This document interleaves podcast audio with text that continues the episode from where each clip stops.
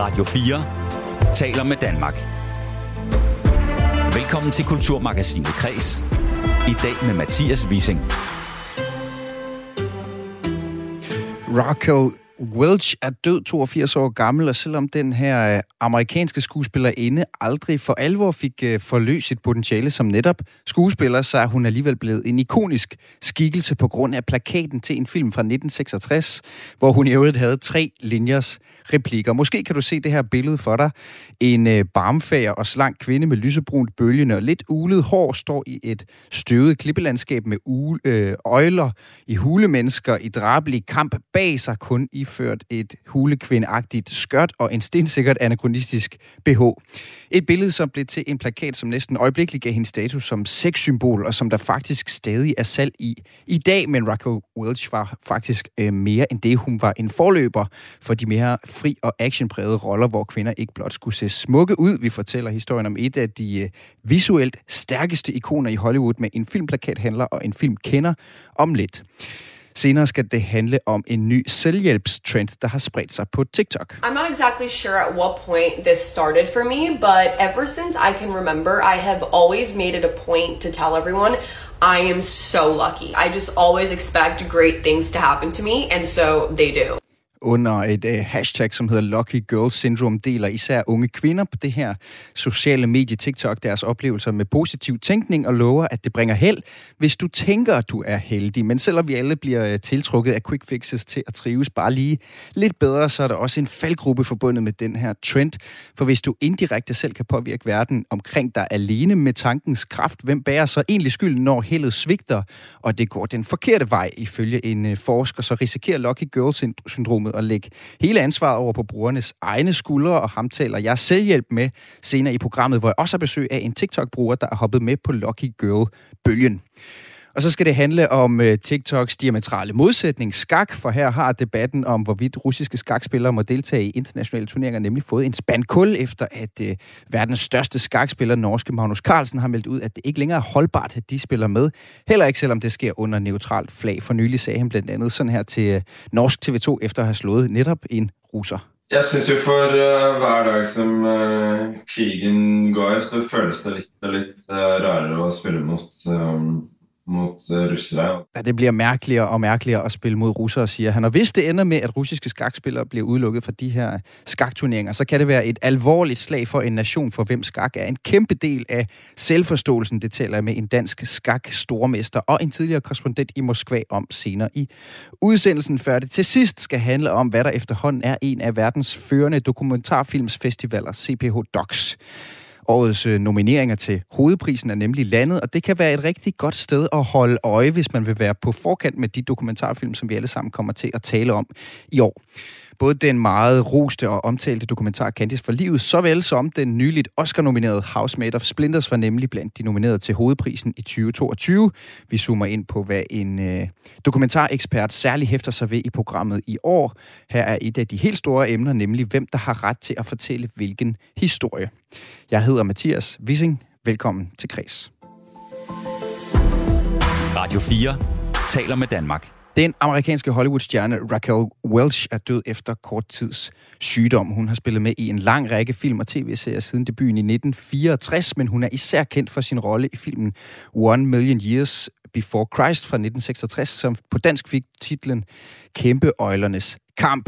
Det var en øh, rolle, der løftede hende op til en øh, status som sexsymbol, men med den rolle blev hun også en forløber for en mere fri måde at være kvinde på, det fortalte filmanmelder og manden bag podcasten Filmnørdens Hjørne, Kasper Christensen, da min kollega Søren Berggren Toft ringede til ham inden udsendelsen.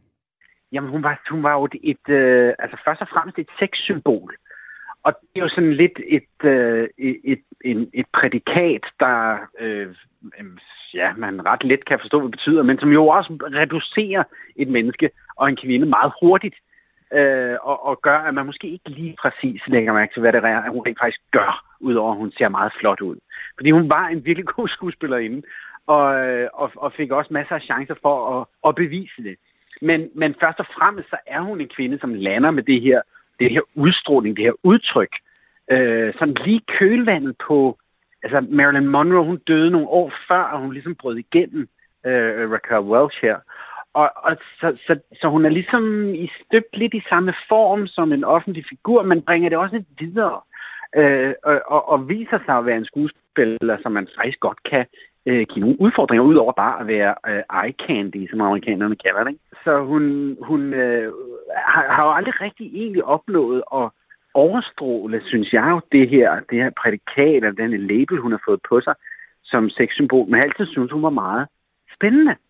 Fordi jeg har da pænt at se på, men, men de gange, jeg ellers har set hende ligesom, øh, spille med sine skuespillermuskler, så har hun jo faktisk kun noget. Og det kan jeg huske, det er fordi, at jeg altid bare har set hende som sådan, sådan en plakatdame et eller andet sted, fra jeg var barn. Så blev jeg faktisk lidt overrasket over, at hun faktisk er god. Du nævner det her med, at øh, hun er jo kendt som et sexsymbol, og at du også øh, sådan kender hende fra, fra din barndom, din ungdom, som den her plakatdame. Det er især den her film, øh, især plakaten til den her film One Million Years BC, som på dansk kom til at hedde Kæmpeøjlernes Kamp, hvor hun jo øh, bliver fremhævet for sit udseende i den her øh, pelsbikini. Jeg har sågar læst en, en nekrolog i dag, hvor hun omtales som det verdenskendte sexsymbol, der også var skuespillerinde. Så, man kan jo sige, at det måske skulle være omvendt. Men Kasper, hvad er det for en epoke i Hollywood, hun øh, repræsenterer på det her tidspunkt i midten af 60'erne? Det er som om, altså jeg har, ser hende lidt som sådan krusningen på bølgen der øh, af, af, af seksuel revolution, og den også meget store revolution, der sker i filmindustrien op igennem 70'erne. Hun bryder igennem i 60'erne, men, men er ligesom øh, ja, en af de første, der ligesom øh, er en, en, kalder noget nyt ind på scenen. Og, øh, og øh, hun, ja, hun tvivl, hun bliver jo øh, fantastisk kendt på grund af, som jeg siger, hendes, hendes udseende. Og nu nævner du også den her historiske filmplakat, som, som, som mange også husker hende for. Så, så hun er en form for forløber for de her, den her lidt mere fritænkende måde, den her måde at kunne være en kvinde på, der ikke nødvendigvis er direkte affødt af efterkrigstidens lidt mere tilknappede, lidt mere konservative syn på kønsrollemønster. Og, og der er hun lidt sjov at, at, at følge sådan hendes udvikling, og hvordan også hun bruger sig selv, fordi hun spiller jo selvfølgelig masser på sit eget udseende. Det bringer hende jo enormt langt, det udseende. Men hun prøver også at komme ind og få sådan nogle roller. Hun er blandt andet med, og det er faktisk der, jeg lærer hende at kende først, det er i, i Richard Lesters De Tre Musketerer fra 73, tror jeg det er, eller 71. Den vinder, den der spiller hun en, en fantastisk morsom rolle, som en meget flot kvinde. Og det er meget vigtigt, at hun er flot. Det spiller en, en rolle, og hun er pæn. Men hun er så morsom, og hun har så fed komisk timing. Øhm, og der lærte jeg hende at kende det, for senere jeg ligesom bliver opmærksom på, gud, det der, det, det var Raquel Welch. Okay. Så, så, så hun er sådan en, der, der, der ligesom viser, at kvinder kan noget andet end bare det, som, som de har kunnet før. Og mange ser hende også som sådan et forløber for de her lidt mere actionagtige kvinderroller, som, som begynder at dukke op. Måske ikke i 70'erne, men op igennem 80'erne og senere også. Hun har medvirket i et hav af film og tv-serier. Har hun, øh, har hun haft en stor karriere i dine øjne? Nok ikke så stor, som hun et eller andet sted fortjener. Fordi hvis hun var blevet udfordret lidt mere, hvis hun havde fået lidt større opgaver og sådan noget, hun har været busy, og hun har lavet masser af ting, og hun har været god i rigtig mange ting. Men jeg har altid set hende som en, der blev lidt, man også der startede med at sige, hun er sgu nok lidt druknet i det der sexsymbol øh, øh. At det er det, når hun er blevet kastet lidt hen som værende sådan, du ser, du, hun ser jo bare godt ud, ikke? og det er det. Mm, mm, og så, så hun har både spillet på det, men jeg tror altså også, det har lidt været en hindsko for hende og den her øh, status som sexsymbol, den blev øh, slået fast med den ikoniske filmplakat til Kæmpe Øjnerles Kamp, en plakat, som i den grad stadig efterspurgt her næsten 60 år senere. Det fortalte indehaver af filmplakaten.com og butikken Tintin og filmplakaten i Aarhus, Thomas Hogensen, da min kollega Søren Berg Toft ringede til ham inden udsendelsen. Han starter med at beskrive, hvordan det nu lige er, den her filmplakat ser ud. Man ser en Øh, skøn Raquel Welch øh, i forgrunden af plakaten stående i sådan en, en skin bikini med let spredte ben. Og så i baggrunden ser man dinosaurer og hulemænd, der prøver at bekæmpe dinosaurerne, mens øh, det går vildt for sig i kamp. og så står der det her 1 million years BC meget stort, og this is the way it was 1 million years BC. Jeg ved, at I også har den originale danske filmplakat inde på jeres hjemmeside, filmplakaten.com, hvor, hvor lytterne også kan se den inde. Men øh, jeg ved også, at du synes, at der er en, øh, en lidt sjov forskel på, på den originale amerikanske filmplakat, og så øh, den danske filmplakat, som udkom lidt senere. Hvad er det for en forskel, du ser her? Jamen, udover det oplagte, at baggrunden på den danske er meget gul og orange, øh, hvor den er hvid på den amerikanske, jamen, så øh, er det sådan en fotostat af Raquel Welch, der er lagt ind på plakaten, hvor øh, i sort-hvid, hvor på den amerikanske, der ser hun mere tegnet ud, mere, mere rigtig, men øh, hvor den er mere simpel i farverne, den danske. Du har også dinosaurerne i baggrunden, der kun lige er outlinet med sort og grå, hvor de er i fuld farve på den amerikanske. Så den danske er måske lidt mere simpel, men meget tidtypisk øh, for, hvordan man trykte plakater der i slut 60'erne. Noget jeg også lægger mærke til, hvis man ser på de her to plakater, det er på, på den originale amerikanske filmplakat, der står der øverst, This is the way it was one million years BC, altså en million før Kristi fødsel. Og så står der helt nede i bunden Raquel Welch's navn med småt. Hvis man går over på den danske, så står der aller, aller øverst Raquel Welch i kæmpe øjlernes kamp. Altså hun bliver ligesom fremhævet her. Øh, hvad fortæller det dig om, hvad der sker i den periode her, fra den originale udkommer til, til den udkommer på dansk? Det er, at, at hun går hen og bliver et kæmpe navn, øh, blandt andet på grund af filmen, men lige så meget på grund af den plakat her, fordi den er så ikonisk, som den er, og hun øh, hurtigt blev det sexsymbol, som hun gjorde. Øh, og herhjemme fik filmen premiere, jeg tror et lille års tid senere i Norge i USA, så der, var, der havde hun allerede opnået stjernestatus. Så der går man selvfølgelig ind og fremhæver hendes navn meget tydeligt på plakaten, sådan ligesom for at fortælle, øh, hun er med i den film her, kom ind og se den. Du er lidt inde på det her også med den øh, status, hun har som, øh, som sexsymbol. Vil du ikke prøve at sætte nogle ord på, hvilken status den her filmplakat har? Den har en kæmpe status, men også lige så meget på grund af filmen, fordi det er blevet en meget berømt film, kvæg Ray Harryhausen, som, som lavede øh, effekterne med det her stop motion med, med dinosaurerne heri. Øh, men, men den blev også lige så meget et, et kæmpe hit på grund af, af Raquel Welch, og det ikon, hun nu øh, hun gik hen og blev, ikke? Øh, ja. Filmen udkom i øh, 1966, og helt aller, noget af det allerførste, hun lavede i sin karriere. Hvad var det for en øh, tid, den her film den blev lavet i? Og den blev lavet i en tid, hvor, hvor, hvor man hvad skal man sige, lavet mange øh, science fiction film og dinosaurfilm og sådan noget, og prøvet så meget frem med, med de effekter, man nu havde. Øhm, og den teknik, der så blev brugt, var, var så også, jeg ved ikke om det var banebrydende, fordi man startede jo altid i 33 med King Kong med at lave det her stop motion. Men, men den her er bare en af, fremstår som en af de største bedrifter der i 60'erne, hvor den blev lavet, og er derfor også gået hen og blevet en, en kæmpe kultfilm. Filmplakaten her blev sådan en, en kæmpe ikonisk status, og noget, der er hængt på drengeværelser overalt i, øh, i USA og Europa dengang i 60'erne. Havde, I den grad. havde filmplakater på det her tidspunkt en større betydning, end de har i dag i dine øjne? Øhm, ja, altså filmplakaterne var det jo det, man havde at reklamere med dengang. Øh, så den fik ofte fuld gas på plakaten, enten med udtryk eller farver, eller en flot, stor dame på øh, blæst godt op, så man rigtig kunne se, øh, hvad det var, der, der, der var med i filmen. Så, så filmplakaterne øh, blev der gjort meget mere ud af tilbage i ja, 30'erne, 40'erne, 50'erne og også op i 60'erne. Så de havde meget større betydning, end de har i dag. I dag er man jo næsten gået væk fra filmplakater. Man bruger fladskærme i biograferne og sådan noget, så filmplakaterne er en, en uddøende race, om man så må sige. Tror du, at man, øh, man med en film i dag vil kunne lave sådan en, øh, en plakat her, hvor der er en øh, fremhævet med kæmpestort en kvinde i, i pelsbikini, som jo helt tydeligt er castet til at være et sexsymbol? Det tror jeg, man skal passe på med. Øh, jeg vil jo synes, det var fantastisk, især hvis man gik lidt tilbage og begyndte at tegne plakaterne, i stedet for at man bare satte nogle, nogle fotos ind af de mest kendte skuespillere, og så lige måske en enkelt scene i baggrunden for filmen, som man typisk gør i dag. Øh, Dengang der var det jo kunst, men øh, vi havde nogle sindssygt dygtige plakatkunstnere, øh, som tegnede de gamle filmplakater.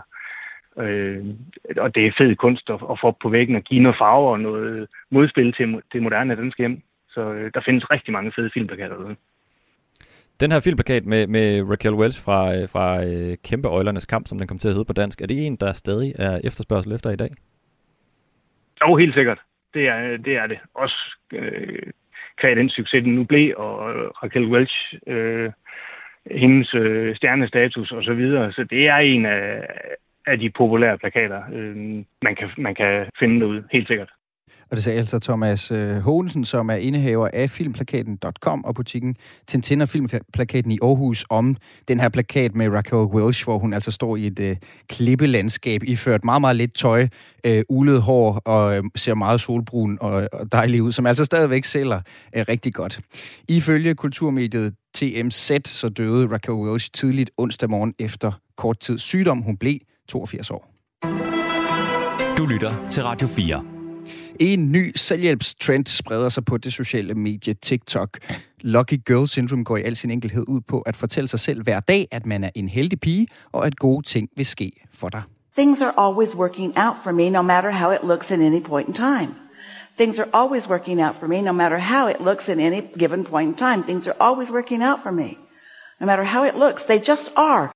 Og de her videoer, som altså ligger under hashtagget Lucky Girl Syndrome, er blevet set omkring 400 millioner gange, og til lyden af det her mantra fortæller brugere på TikTok, hvordan de ved hjælp af Lucky Girl-metoden har fået topkarakter i eksamener, eller fundet det perfekte sæt tøj i genbrug, scoret drømmejobbet eller fået bugt med deres angst. Metoden den knytter sig til filosofien bag positiv tænkning, nemlig at du ved tankens kraft kan få specifikke ting til at ske i dit liv.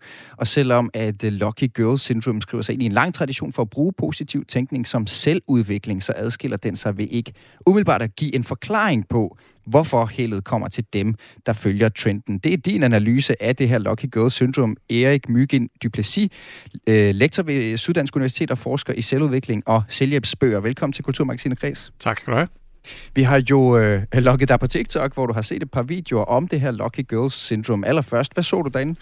Jamen, øh, jeg så en masse unge piger. Øh, rigtig mange af dem var sådan smukke øh, piger i sådan konventionel forstand, der også sidder i nogle smukke omgivelser og taler om, hvordan de bruger den her Lucky Girl-metode til at tiltrække øh, alle mulige gode ting til deres liv. Så det kan være små ting fra, at de finder en pengeseddel på fortoget, øh, deres yndlingsrestaurant var åben, selvom de troede, den var lukket, men det kan også være større ting, som at øh, de får et job, eller de består en eksamen, eller klarer sig godt til en eksamen, eller får en masse følgere på, på TikTok. Men det, der ligesom går igen, er, at det er, det er noget, de tiltrækker til deres liv, øh, ved hjælp af at bruge de her sådan øh, vendinger, eller mantraer, eller tanker, eller hvad vi skal kalde Ja, nærmest som sådan en besværgelse, eller sådan et eller andet, man kan sige, og så sker der noget i verden. Ja, præcis. Ja.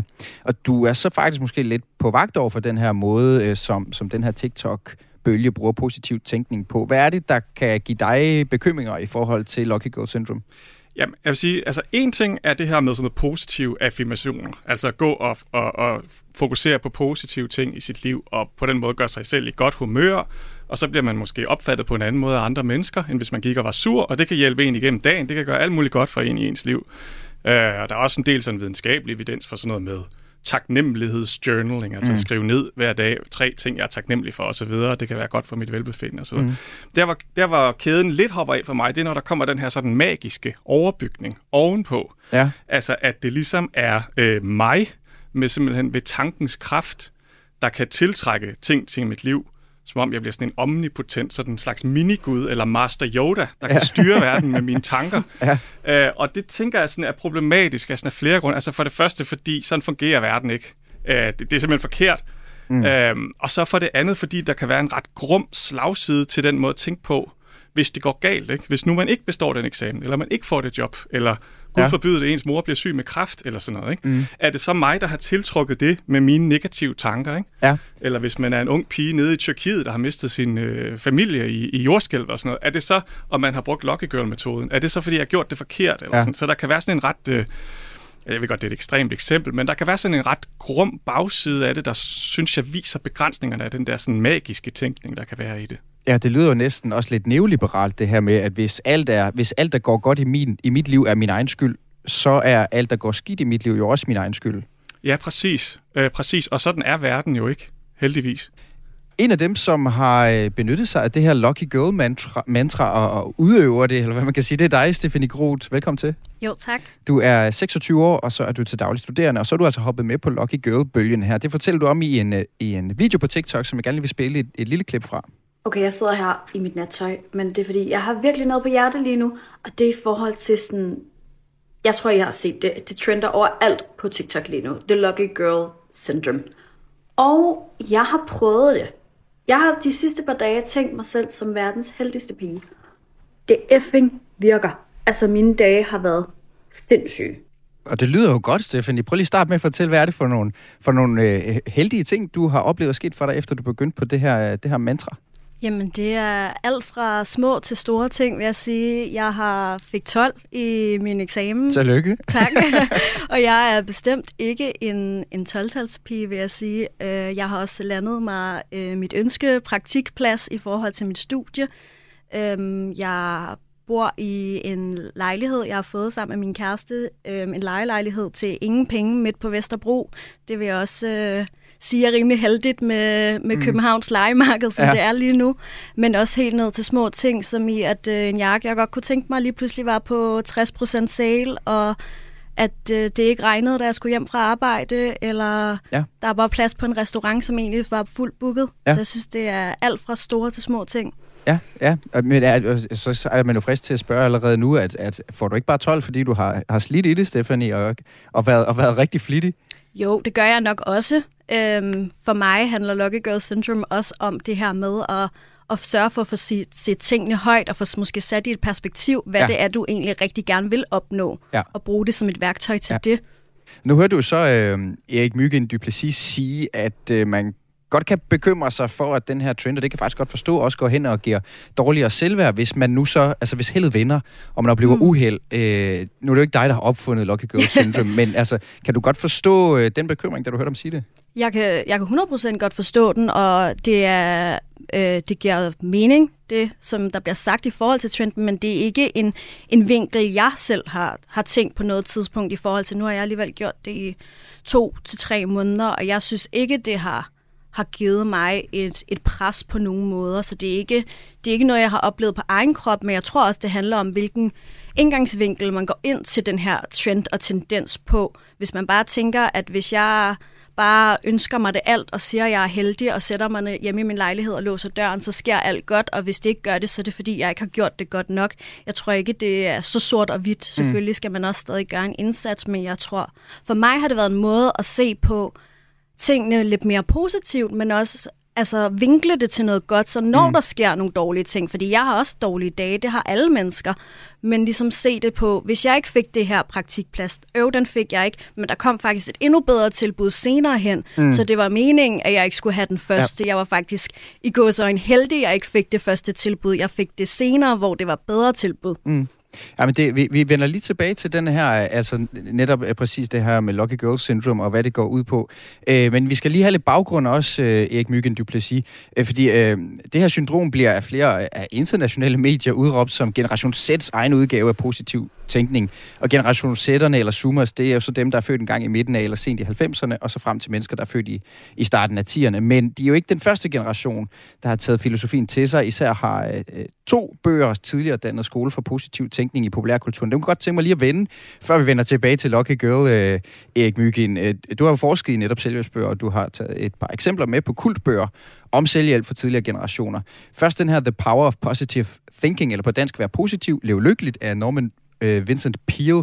Den er fra 52, det er jo lidt en gammel sag, men jeg ved, at øh, det er blandt andet en bog, som Donald Trump er meget begejstring for. Hvad er Norman Peales udlægning af positiv tænkning, som, som vi møder begrebet hos ham?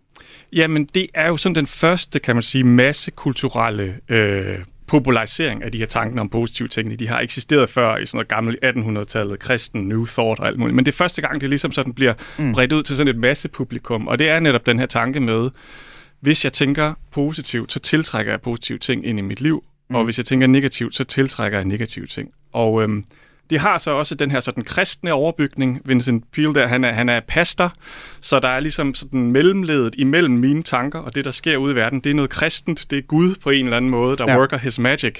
Øh, så han sørger for, at der kommer gode ting til mig, hvis jeg tænker de her gode tanker. Ja. Og det er netop, som du siger, altså Fred Trump. Trumps far var utrolig glad for de her tanker, og øhm, Donald Trump har også fortalt, at de, de her idéer hjalp ham igennem en periode, hvor han havde en hel masse frygtelige konkurser, og så, mm. så hjalp den her tænkning ham. Hvad er den her, øh, kan du sætte på ord på den her law of affirmation, altså hvordan det fungerer? Jamen, det, jeg tror, det er sådan ret kausalt bindeled imellem, jeg tænker på et eller andet, at jeg gerne vil have en bil, eller jeg gerne vil have mange penge, og så sørger i det her tilfælde et eller andet Gud, Bibelen-agtigt, for at det får jeg så. Ja. Øhm, så det er egentlig det, der sådan er, er grundtanken i det. Ja, jamen det lyder jo meget simpelt, kan man sige, og, og tillokkende. ja. det, er så, det er jo faktisk lidt, lidt det der med bare at ønske sig noget rigtig meget, og så kommer det. Ja. Øh, der er en overbygning, eller en, et, et andet ben på det, som er fra 2006, en lidt nyere sag, nemlig den, som så hedder The Secret af Rhonda Byrne, som blev en, øh, en kæmpe salgssucces og har solgt over 30 øh, millioner styk. Godt hjulpet på vej af, af Oprah Winfrey, som anbefalede den øh, til sit publikum. Hvad er det så for en hemmelighed, The Secret, som Rhonda Byrne afslører i sin bog? Ja, det er jo så lidt den samme hemmelighed. Det er, der er den her forbindelse imellem dine tanker, og i det her tilfælde er det så universet. Så du er, dine tanker er i forbindelse med universet. Så, så det kristne er ligesom taget ud, og nu er der sådan en mere sekulær, spirituel hemmelighed, hvor mm. det er noget med øh, det er både noget med buddhisme og gamle tempelinskriptioner i Ægypten, og også noget med kvantemekanik, der ligesom gør, at der er den her forbindelse imellem det, jeg tænker, og det, der sker ude i verden. Mm. Og den blev jo en, altså en masse sælgert. Øh, mm. lå på bestsellerlisten, jeg ved ikke hvor længe. Altså, den har solgt, er det 25 millioner eksemplarer, eller et eller andet helt vildt. Mm. Og hun har jo blandt andet det her eksempel med, at hun siger, de rige, hemmeligheden ved, at de er rige, det er, at de tænker på rigdom hele tiden, hele deres liv. De tænker på rigdom, rigdom, rigdom, overflod. Mm. Og de fattige, de er fattige, fordi de hele tiden tænker, jeg har ikke penge nok, jeg har for lidt, jeg har ikke penge nok, jeg har for lidt. Mm. Så det er sådan ligesom hendes forklaring på, kan man sige, økonomisk ulighed. Ja, okay. Men det vender jo også, det vender jo også ind af, kan man sige. Ikke? Altså det, det, du også, det har også et, et spørgsmål om, hvad, hvad den enkelte går og tænker om sig selv i sit liv. Altså på den måde minder det jo også om Lucky Girl Syndrome, altså at man kan påvirke verden bare ved at sige noget eller tænke noget. Jamen præcis. Jeg, jeg vil også sige, at Lucky Girl Syndrome er en udløber af The Secret. Nu sad ja. jeg lige Øh, den kom ud, øh, der kom en Netflix-film ud, der hedder The Secret i 2020, med mm. øh, Katie Holmes som hovedrolleindhaver, som jeg lige så traileren til på vej herind, og det første, der bliver sagt i den trailer, det er, you're such a lucky girl. uh, okay. Så der er sådan en, en ret direkte forbindelse, tror jeg. Og jeg, altså, den kom ud i 2020, der under pandemien, og der kan man også se Google searches, de piker på manifestation ja. der i, i, i 2020. Okay. Ikke? Ja, altså manifestation som, at ting sker i Præcis, det virkelige det her, jeg kan manifestere ja. ting med mine tanker. Ikke? Ja, okay. Uh, så, så, og så to-tre år senere, så får vi så den her lucky girl trend, som måske er en måde, man kan give det et nyt navn på, mm. på platformer, og så kan man få noget user engagement mm. og nogle flere views ved, at det ikke hedder det samme. det ikke hedder The Secret og Manifestation, det hedder ja. Lucky Girl. Ja, og, og at Lucky Girl så i tale sætter det her med heldet meget også. Mm. Øhm, Stephanie Gro, du er så TikTok-bruger af det her mantra. Hvorfor tror du, at Lucky Girl Syndrome har den der gennemslagskraft hos, øh, hos din generation? Og jeg kan jo øh, bare spørge hos dig. Jeg tror, altså, nu har jeg også selv læst The Secret og kender til hele det her univers med manifestationer, sådan, og jeg er helt enig i, at Lucky Girl Syndrome er et, en sideben til den. Jeg tror, at Lucky Girl Syndrome er mere spiselig i den forstand, at de fleste unge piger på min alder og yngre og ældre kender den her pige, der altid er heldig. Mm. Altså, der, der er et, et et helt fysisk billede på det. Vi har alle sammen det her billede af den her heldige pige. Vi kender hende alle sammen. Vi har hende alle sammen i vores liv. Mm. Og så tror jeg, det gør det nemmere for en at associere sig selv med det og se, hvordan kan jeg blive den heldige pige. Mm. Ja. Jamen, så vi, ja, vi kender nemlig alle sammen fedt og højben, men, men det er jo lidt svært at, at efterligne held, Stephanie. Altså, er det ikke det? Det synes jeg, det synes jeg ikke. Det igen, hvordan man kan jo gå ind på den med forskellige indgangsvinkler, og min vinkel på det handler om, at jeg måske ikke nødvendigvis bliver heldigere i godseøjen, men jeg lægger måske mere mærke til de ting, der gør jeg heldig. Mm. Her øh, på falderæbet, Erik Mygen Duplessis, jeg skal også lige høre dig, fordi det, altså, positiv tænkning og selvhjælp er jo som jeg også var lidt inde på, flere gange blev kritiseret for at være individfokuseret, ikke? Og vende en af i stedet for verden. Og jeg kan jo mærke sådan den der internaliserede Svend Brinkmann vride sig, når vi taler om, om positiv tænkning. Øh, alligevel så ser vi altså øh, generation efter generation tage filosofien til sig, og nu også med Lucky Girl Syndrome. Helt kort, hvorfor har vi som mennesker det her behov for positiv tænkning? Altså, jeg tror, at den her forbindelse imellem vores tanker og noget, der sker ude i verden, er noget, der ligger meget dybt i vores kultur. Altså, det går tilbage til sådan kristen bøn øh, og sådan noget. Ikke? Altså, at jeg tænker noget ind i mit hoved, og så sker det ud i verden. Mm. Altså, jeg beder en bøn om, at jeg får en god høst næste år. Ikke? Mm. Og omvendt, hvis jeg tænker syndige tanker, så straffer Gud mig og giver mig en dårlig øh, høst. Ikke? Mm. Så det er noget, som ligger utrolig dybt i os, og som vi ligesom altid har haft en eller anden tendens til at tro, at vi kan noget ude i verden med vores tanker. Vi er simpelthen hardwired til det. 2023 TikTok-versionen af bøn og syndige tanker, måske. Erik Myggen Duplessis, øh, lektor ved Syddansk Universitet og forsker i selvudvikling og selvbesbør Stefanie Gros studerende, som bruger Lucky Girl mantraet på, mantraet på TikTok. Tak til begge to, fordi I var med. Tak. Selv tak. Du lytter til Kulturmagasinet Kres på Radio 4. Med øh, invasionen af Ukraine for lige knap et år siden har Rusland sat sig selv godt og grundigt uden for døren, da fodbold-VM løb af stablen sidste år i Katar. Der var Rusland udelukket fra at deltage. For tiden der ruller debatten om russiske atleter skal have lov til at deltage ved de olympiske lege i Paris næste år. Og nu har verdens absolut største stjerne inden for skakverdenen, norske Magnus Carlsen, også åbnet for, at russiske spillere, som i dag er tvunget til at spille under neutral flag, som det hedder, helt skal udelukkes fra internationale turneringer. I sidste uge der sagde han sådan her til Norsk TV2 efter at have vundet den øh, prestigefyldte turnering Champions Chess Tour over netop en russer. Jeg syns jo for uh, hver dag som uh, krigen går, så føles det litt og litt uh, rarere å spille mot, um, mot russere. Ja, det føles mærkeligere og mærkeligere at spille med russere for hver dag, der går i krigen, sagde altså skakikonet Magnus Carlsen i et interview, hvor han også sagde, at selvom han tidligere ikke har ment, at man skulle udelukke folk, så mener han nu, at krigen har varet så lang tid, at han ikke længere mener, at de russiske spillere skal have lov til at deltage i internationale turneringer.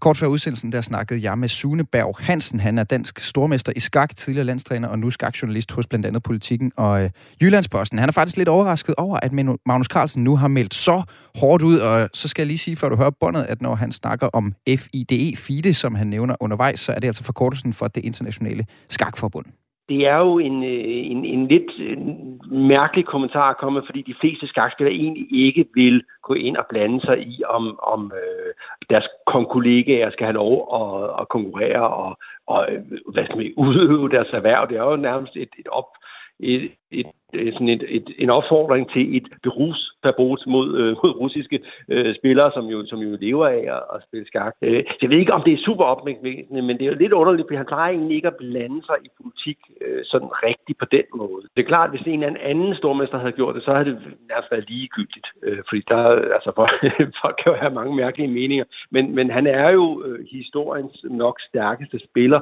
øh, og, og den bedste i verden, og nummer et på verdensranglisten. Når det er sagt, så kan man så også sige, at der er jo øh, Øh, et er, hvad, hvad, skal sige, hvad udøverne mener, men noget andet er også, hvad, hvad rammerne omkring det gør, og det er jo ikke ham, der bestemmer, hvem der skal øh, inviteres til turneringer, eller, eller hvem der må deltage i hvad. Men jeg forestiller mig ikke, at det, det, det ligesom bliver at nu må russere slet ikke deltage mere.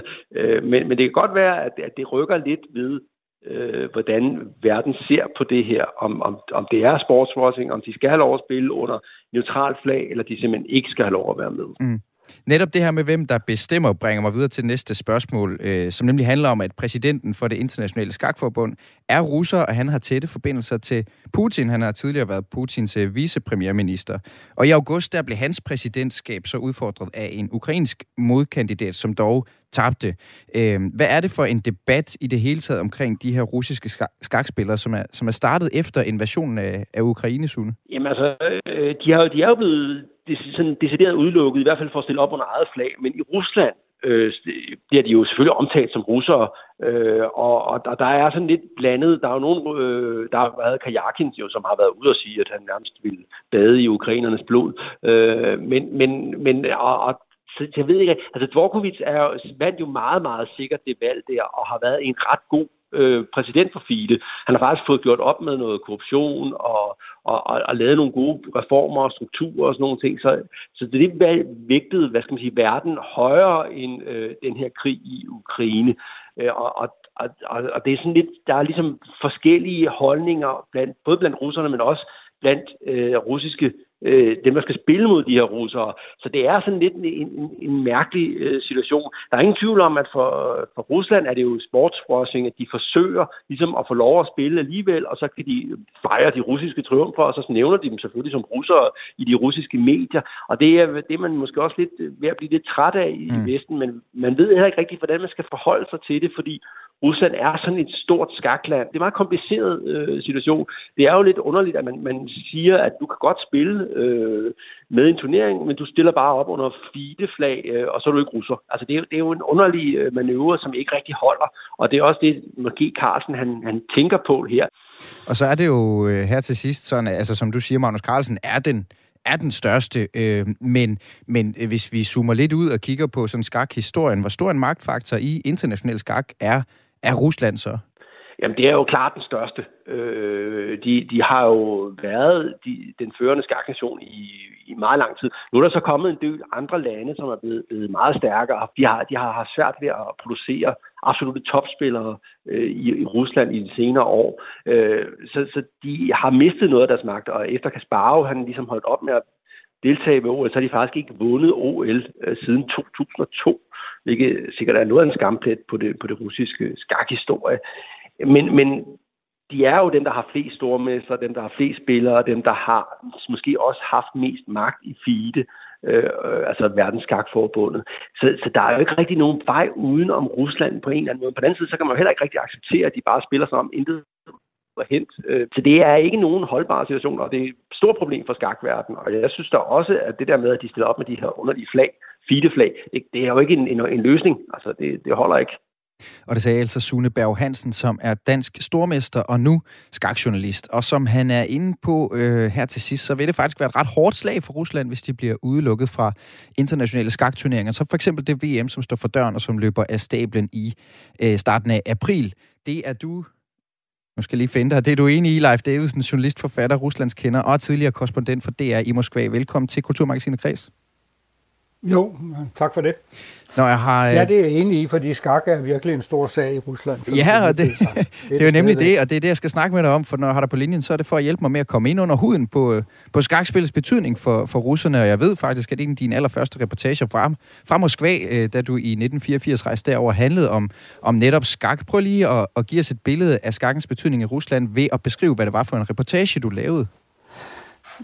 Jamen det var, jeg havde jo rejst før, jeg kom derover som korrespondent, havde jeg så også rejst derover som øh, reporter, ikke? og jeg havde jo lagt mærke til, at over alle de parkerne, der sad alle generationer og spillede skak, og ikke alene var der mange, der spillede, der var mange, der, der kiggede på, og, øh, og det tænkte jeg, det var da meget sjovt at snakke med dem om, ikke? og det var jo både, når det var vinter og sommer, de sad der i parkerne og spillede, og jeg vidste også, at, at de havde jo de der store mestre, og det havde jo også en kæmpe betydning i, i, under den kolde krig, at de kunne vinde VM, fordi det betød noget for deres ideologiske forståelse af kommunismens overlegenhed osv. Mm. Så jeg lavede en reportage, hvor jeg simpelthen gik rundt og snakkede med, med folk, der sad og spillede skak, og det var, det var sådan set meget, meget positivt, fordi de var vildt glade for det, ikke? og som, som jeg stadigvæk kan huske, selvom det er så mange år siden, så en af de lidt ældre skakspillere, han sagde, at skak er jo det største i livet, det er det eneste, det, det er det, der får mig op om morgenen, og jeg elsker at spille skak, ja. og har gjort det lige siden jeg var en lille dreng. Det, ja. det betød rigtig meget. Nu blev der også sagt her, at øh, de ikke rigtig placerer sig i, i, i, helt i toppen længere, jeg tror, det måske hænger sammen med, at der er jo så mange andre tilbud nu om dagen, også i Rusland, især før krigen brød ud for snart et år siden. Øh, og det var der ikke i, i, samme omfang, i, da det hed Sovjetunionen. Mm. Og der, der satte man rigtig hårdt og var meget, meget ops på at få fat i børn, der var talentfulde, og dyrke dem og elske dem frem, og, og støtte dem på alle mulige måder i specielle skakskoler. Og, og det system eksisterer stadigvæk, men ikke nær så, okay. så, ja. så omfattende, som det gjorde i sovjettiden. Ja, for det, det, det tidligere Sovjetunionen, det har jo netop, som du siger, som vi hørte Sune sige, været dominerende inden for skakverdenen i en rigtig lang periode. Siden 1948 øh, har der kun været fire verdensmestre, der ikke var fra det tidligere Sovjetunionen. Hvad betyder den her dominans inden for skak for den russiske selvforståelse også? Altså, hvordan de ser sig selv? Jamen, de har, altså, de, du skal man passe på ikke at generalisere for meget, for der er 145 millioner russer, ikke? og der er en meget stor forskel på generationerne og deres opfattelser i livet i al almindelighed. Men det er klart, at skak spiller en stor rolle, som sport i alt øh, gør, fordi både i det, det hed Sovjetunionen, og, og i dag, der, der, der, der føler man, at skak og sport i det hele taget, det afspejler øh, Ruslands storhed og moderlandets storhed, og, og derfor var man jo i, tilbage i den kolde krig frygtelig frygtelig nedslået, da en amerikaner, der hed Bobby Fischer, han mm. erobrede VM fra, fra russerne. Ja, det, det har de lad os lige gå ind under det, fordi... At det, det, det var deres ret. Ja, lad os lige gå ind i det, fordi en af de gange, de blev slået af tronen, det var i, i den der ikoniske kamp, som du nu øh, omtaler mellem øh, den sovjetiske verdensmester Boris Spassky og så USA's Bobby Fischer. Og ja. det er altså på et tidspunkt, hvor Sovjetunionen de har haft verdensmestertitlen i 24 år i streg.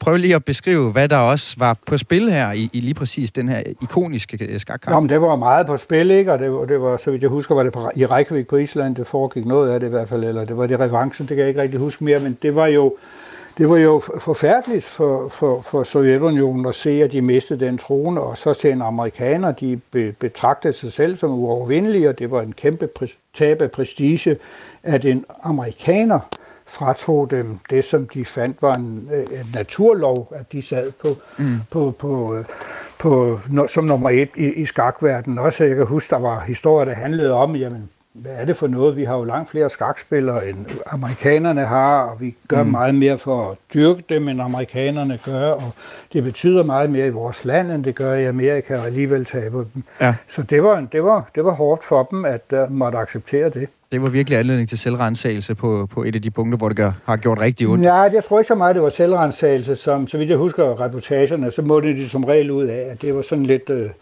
det var lidt held, og det Nå, ja. nok ændre sig, og Ja, det er mere klart. end det var Ja. systemets skyld. Ja, ja. Og så var den jo interessant, fordi det var den her brik øh, i den kolde krig på en eller anden måde. Det blev kaldt århundredets parti, øh, blev dækket i hele Jamen verden. det var det også. Sådan så man også på det, i de, øh, altså både når folk talte om det i, i Sovjetunionen, men også i de sovjetiske medier. De så det her som en kappestrid Mm. mellem, øh, mellem netop USA og, og, og Sovjetunionen. Og jeg tror altså, uden, altså, det kan man jo ikke vide, men hvis det nu havde været en nordmand som, som Magnus Carlsen, der havde frataget russerne deres trone, så havde de måske bedre kunne acceptere det, end at det var Bobby Fischer og en amerikaner, der gjorde det. Fordi alt i, under den kolde krig, øh, langt det meste, det så Moskva som i en, i en konstant ideologisk, politisk og også militær kappestrid med, med Amerika. Det var dem med USA. Det var dem, de målte sig med, enten det handlede om atomvåben eller, eller kongen i skak.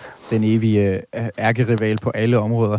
Øh, Leif Davidsen, På alle med, områder, med ja. din indsigt i, i Rusland og den russiske selvforståelse øh, her til sidst, hvordan tror du så, det vil blive modtaget, hvis Rusland de nu skulle blive udelukket fra, fra internationale skakturneringer på baggrund af krigen i Ukraine? Ja, altså jeg tror, altså private, private folk vil være rigtig kede af det, fordi de synes, det, det er uretfærdigt, og på, øh, på sådan de officielle planer i medierne, der vil blive udskrevet som en dyb uretfærdighed, og det har jo ikke noget med det her at gøre. I forvejen er de jo ikke glade for, at man ikke må spille under det russiske flag.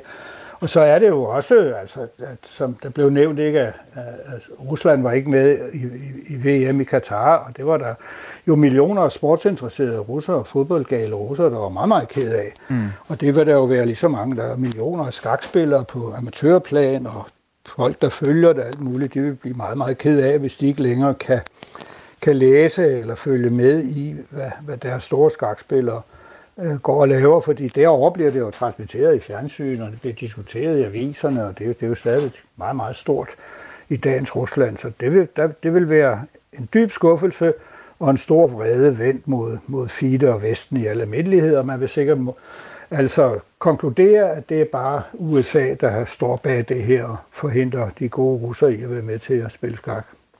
Leif Davidsen, journalist, forfatter og Ruslands kender. Tak fordi du var med i, øh, i Kulturmagasinet Kreds. Tak fordi jeg måtte. Radio 4 taler med Danmark. Nedtællingen til CPH Docs, en af verdens største dokumentarfestivaler, er i gang. Sidste år der var der et vildt felt af nomineret med dokumentarer, som gik hen og blev dem, vi alle talte om i 2022, her blandt den her dokumentarfilm om Candice, og den nu Oscar-nominerede House Made of Splinters, der handler om et børnehjem i Ukraine. Nu er nomineringerne så landet til hovedprisen ved det her års udgave af CBH Docs, der i år har 20 års jubilæum.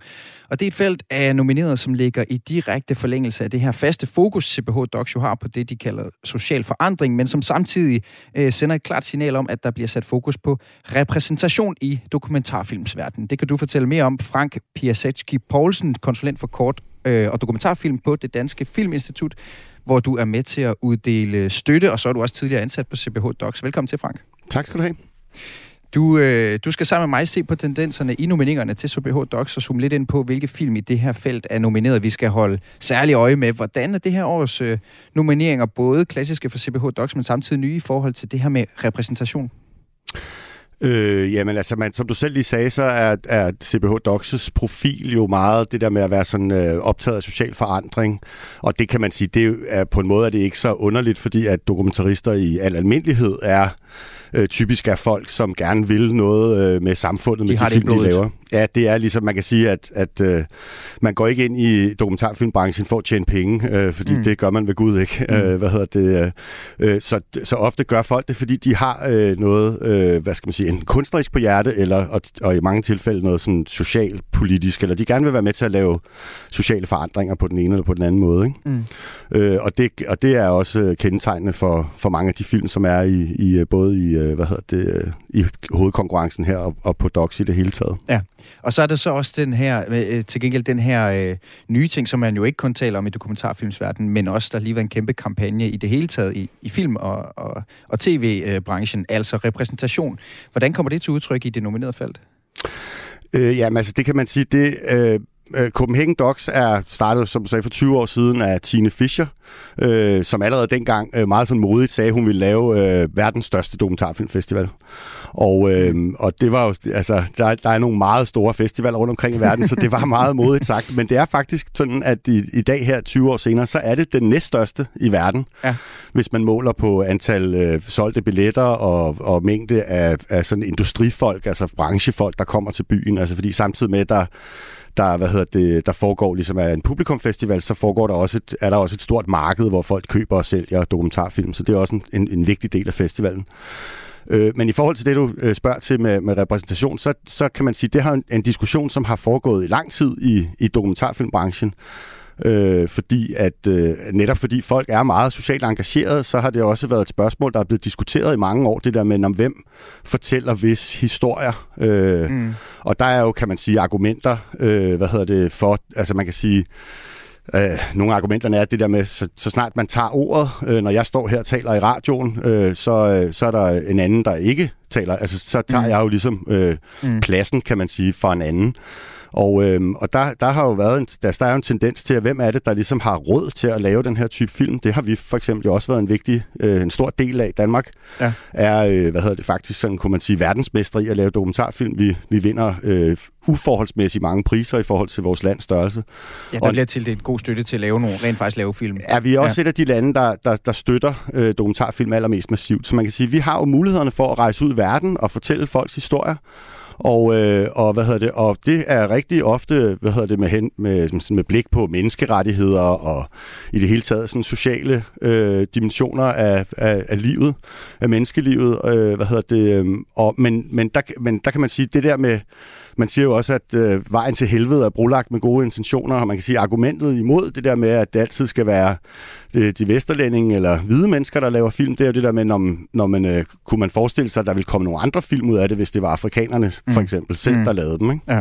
Øh, omvendt så er argumentet den anden vej, så at, øh, hvad hedder det, at det er øh, altså øh, som der var sådan en antropolog, der sagde til mig, det er, hvad hedder det, det er så farligt, hvis vi holder op med at fortælle historier om hinanden. Det må vi aldrig gøre. Altså, mm. så på en eller anden måde, så kan man sige, det er jo sådan en, en diskussion, som har foregået i lang tid i dokumentarfilmbranchen. Der har været et særligt fokus på det. Også fordi, at den festival, som Copenhagen Docs konkurrerer med, som hedder ITFA, som er den internationale filmfestival i Amsterdam, eller dokumentarfilmfestival i Amsterdam, fik en, øh, en direktør, som er syr for ja, hvad er det, snart en 5 øh, 5-8 år siden, ja. som meget klart ligesom gik ud og sagde, nu er det tid til, at film fra Syrien skal være lavet af syrere, og så videre, og så videre. Så de har lavet et meget stort skift. Men det, vil jeg sige, den øh, øh, repræsentation, eller det at være opmærksom på repræsentation, er sådan set noget, som Copenhagen Docs altid har haft i sit DNA. Det har altid været en meget global festival, og altid været en, der har haft fokus på, at minoriteter og så videre kom til ord. Men det er, og... det er vel også, Frank, en, en enorm besværlig balance, den der med, at, altså, om man kun må lave fortællinger fra sig selv. Altså, det er jo faktisk det samme, som vi diskuterer på en eller anden måde i sin essens, når vi diskuterer det her med, hvilke skuespillere, der må spille hvem, men det er altså helt ud i, i hvem der også må lave hvilke film, og hvem der har ret til at fortælle hvis historier. Det kan man også mærke i, i dokumentarfilmgenren. Ja, bestemt, og det synes jeg da også er, altså, kun er rimeligt, altså at øh, hvem er det, der fortæller, øh, hvad hedder det, Øh, fortæller vores historie, det har jo en stor betydning øh, for, øh, hvordan vi opfatter verden. Altså de fortællinger, altså kunsten og kulturen har jo en stor betydning for, hvordan vi øh, forstår vores, øh, vores liv og hinanden og vores samfund osv. Og, og det der er enormt vigtigt, at vi, øh, at vi får så, så bred og repr- repræsentativ en, en, en, hvad skal man sige, vifte af fortællinger. Ja. Det tænker jeg, der er helt åbenlyst. Og lad, lad os lige træde et lille skridt tættere på, på et par af de mest bemærkelsesværdige film fra det her felt, der nomineret til hovedprisen, som vi altså fik øh, fandt ud af, hvilke film var i går. Frank, øh, den første film, du vil nævne, det er Theater of Violence af Emil Langballe og Lukas Konopa, håber jeg siger rigtigt. Det handler om en sag ved den internationale krigsdomstol i Haag. Øh, du har selv været med til at dele øh, støtte til filmen gennem det Danske Filminstitut, og derfor rent faktisk set den på nuværende tidspunkt, for det er jo sådan, at øh, hele feltet er nomineret, har verdenspremiere på CBH Docs. Det siger også lidt om CBH Docs øh, størrelse efterhånden. Ja, det kan man sige. Det er jo derfor, det er vigtigt øh, at være i den der konkurrence, altså fordi man kan jo sige, man kunne argumentere med, at det jo er publikum er jo ligeglad med, om den her filmen før er blevet mm. vist i, mm. øh, i, på, i Amsterdam eller på en anden festival, men det er alligevel bare ikke helt ligegyldigt, fordi hvis du gerne vil tiltrække de helt sådan øh, store og aller, øh, øh, hvad skal man sige, vigtigste film, eller øh, sådan vigt, største bedrifter, jamen så, øh, så skal du også have en vis prestige. Altså, det er det, der, ja, hvis det, du det vil spille Superliga. Øh, ja, det er det, ikke? Ja. Altså, det betyder noget i forhold til, hvad for nogle film. Og der, på den måde, der kan man sige, der er det jo virkelig en luksus, københavnerne eller danskerne, fordi nu har, har øh, CBH Docs jo også lavet, øh, hvad hedder det, øh, lavet sådan en, en platform, som hedder Paradox, som gør, at øh, man kan gå ind og se film online i hele landet, så alle kan sådan set gå ind og være med ja. øh, på og Copenhagen det, og det er jo. Men selve Copenhagen Docs, altså som publikum, det kan man jo nyde fra 15. marts her om en lille måned, når vi kører på. Men du, ja. du skal jo lige fortælle os lidt om Nå, Theater ja. Yes, ja, sorry. Fordi Ja. vi når ikke, jeg tror ikke, vi når så mange anbefalinger, Frank, men jeg vil gerne lige høre, for det er en af dem, du vil fremhæve. Jamen, det, det er jo selvfølgelig, fordi jeg selv har, øh, hvad hedder det, haft Ja, du har haft et øje på i den i Jeg synes, det er en, ikke? Men hvad er det for en film? Jamen, det er en film, der handler om, om en sag, der kører i krigsforbryderdomstolen, og som også, ligesom kan man sige, handler om det der med, som også handler om, hvem er det, der fortæller historien, og hvem er det, der har magten. Altså, den, den følger en, en sag øh, om øh, sådan en øh, ugandisk øh, krigsforbryder. Øh, han bliver dømt, øh, hvad hedder det, kan jeg godt øh, spoile her og sige. Sådan er det med hvad hedder dokumentarfilm, Det, øh, ja, fordi den sag har jo kørt, det er jo, det er jo en offentlig sag. Øh, hvad hedder det, øh, men altså, men der diskuterer de jo så også i filmen i øh, Afrika, så der er masser af afrikanere med, der ligesom siger, "Nå, men hvorfor er det egentlig kun øh, oftest afrikanere, der er for krigsforbryderdomstolen? Hvorfor er det ikke Tony Blair, eller Anders Fogh, eller George Bush, der ligesom bliver, øh, hvad hedder det, prøvet ved, ved, ved krigsforbryderdomstolen? Øh, hvis jeg lige skal være hurtig og nå et, øh, og nævne et par andre film, så glæder jeg, det er nogle film, jeg ikke selv har set, men som, fordi jeg har ikke været involveret i de andre, men jeg glæder mig rigtig meget til at se den, der hedder Vintersaga, en svensk film, ja. som jeg tror er et helt fantastisk øh, kunstværk. Og så synes jeg, at den øh, kinesiske film, der hedder Total Trust, ser rigtig, rigtig spændende ud, der handler om øh, sådan digital overvågning i Kina. Øhm, men altså, der er jo simpelthen så mange gode film. Der kommer Der til at være er- 200 film, så hvad hedder, jeg kan kun anbefale folk at få gå ind og tjekke deres programmer, så Der er masser, i biffen. der er masser at, at, at dykke ned i, øh, og CBH Docs løber altså af stablen fra den, øh, eller det gør det den 15. marts, og så fortsætter helt frem til den 26. marts, så er den her store dokumentarfilmsfestival i København. Ja. Og kan altså ses øh, også derhjemme foran computeren. De har lavet sådan en online service, hvor man kan gå ind og købe den enkelte film, og det kan man altså gøre hele året rundt. Og det er hele året rundt. Så der, er- der, er- der er masser at komme efter ved CBH Docs. Øh, vi glæder os til at, at stifte bekendtskab også med de her film, som får verdenspremiere om en lille måneds tid. Frank Piersek Poulsen, øh, kort- og dokumentarfilmskonsulent på det Danske Filminstitut. Tak fordi du var med i, øh, i Kulturmagasinet Kreds. Tak fordi jeg måtte. Du lytter til Kulturmagasinet Kres på Radio 4. Jeg kan nå at fortælle, at filmmagasinet Forbes har øh, udgivet deres liste over de bedst tjenende musikere i 2022, og her kan det måske overraske, at listen den ikke toppes af nogle af tidens mest hypede kunstnere, som for eksempel Taylor Swift eller Bad Bunny. Nej, den toppes nemlig, øh, den toppes nemlig af 80'er-ikonerne Genesis, som sidste år solgte rettighederne til hele deres bagkatalog af sange, og dermed havde en indtjening på intet mindre end, hold fast, 230 millioner dollars. Vi slutter udsendelsen med et øh, nummer fra Genesis, det engelske rockband. Vi skal have et nummer fra deres øh, 1986-album Invisible Touch. Her er det Land of Confusion.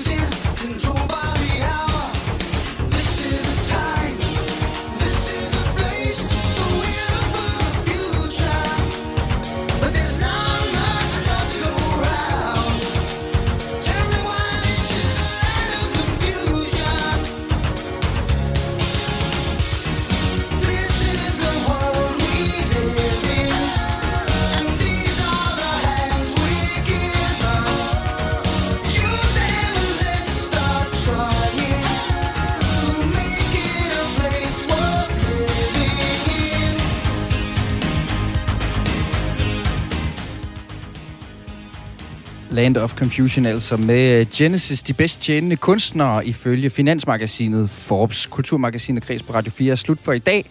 Om ganske få øjeblikke kan du høre det hele øh, i Radio 4's app. Mit navn er Mathias Wissing. Programmet var tilrettelagt af